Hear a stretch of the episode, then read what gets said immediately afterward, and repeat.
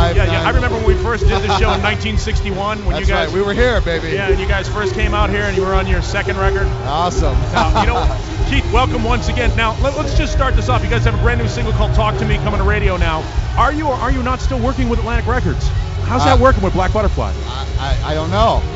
Like, like somebody somebody called us and said, hey, we got to. So like some person calls us, hey, uh, Buck Cherry's got a brand new single and we're going to be working you on it because they're not working with Atlantic Records. Well, you know, I, I got to tell you, uh, this business is tricky, and uh, I, I, we're in a state of flux right now as far as our, uh record label goes. Um, Wow. but certainly not as a band. We are bigger and badder than ever, and having more fun than five guys should, and playing lots of shows. So that's all, you know, good. I think that you, you'll find that bands are going to become less and less reliant on the the big record labels. Well, I mean, let's face it. When you guys put out 15, it it was pretty much your own deal. It was kind of a self-produced thing, and all of a sudden, everybody went, "Hey, wait a minute, we can make money off these guys Exactly. again." And And, I- they swooped in like vultures, and now, like, And I think what we're finding is that we had it right the first time. yeah, It was better when, when their labels didn't care about us because then we could do what we wanted to do and promote ourselves in a way that we were happy with. And now, you know, if you don't fit into a budget, you know, I, which I don't understand, but you know, yeah. Why, why, wait a minute. A band sells a couple million records. Why would you not have a budget for that?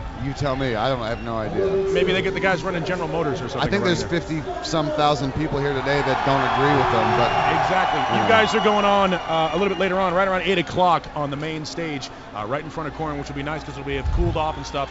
Uh, and then uh, and then you do your thing. Where do you head off to after this? Uh, we're gonna do uh, something in Iowa tomorrow, Yeah. and then we're gonna go to Europe for about a month and uh, deal with people that don't know how to bathe.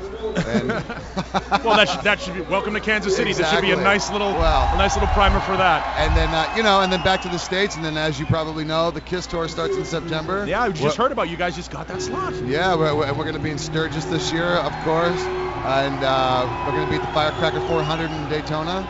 So we got some good stuff lined up. How much does that suck having to open for Kiss? I mean, it's not like they play to big crowds. I mean, you know, I gotta tell you, we actually opened for those guys in Europe in '99, so we figure every 10 years we're gonna go out with those guys. you know what? A lot of people can't say they were around 10 years ago and got Yeah, a chance to open. I know so- we're, we're, we're very lucky, and you know what? Those guys have always been great to us, and it's gonna be an awesome, awesome tour.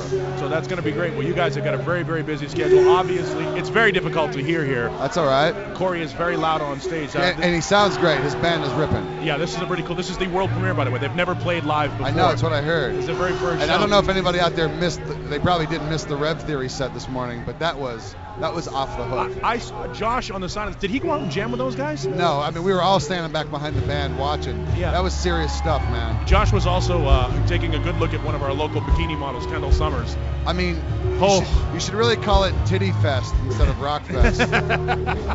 Well, yeah, it's a, like a 4-H convention. it is. There, There, there are teats to be found. are others among us. Oh, You know what? We need to talk about this guy. we were just when Keith when the commercials were on and Keith was coming over to sit down. There was a guy whose new Delta Tau kind nickname is Forklift.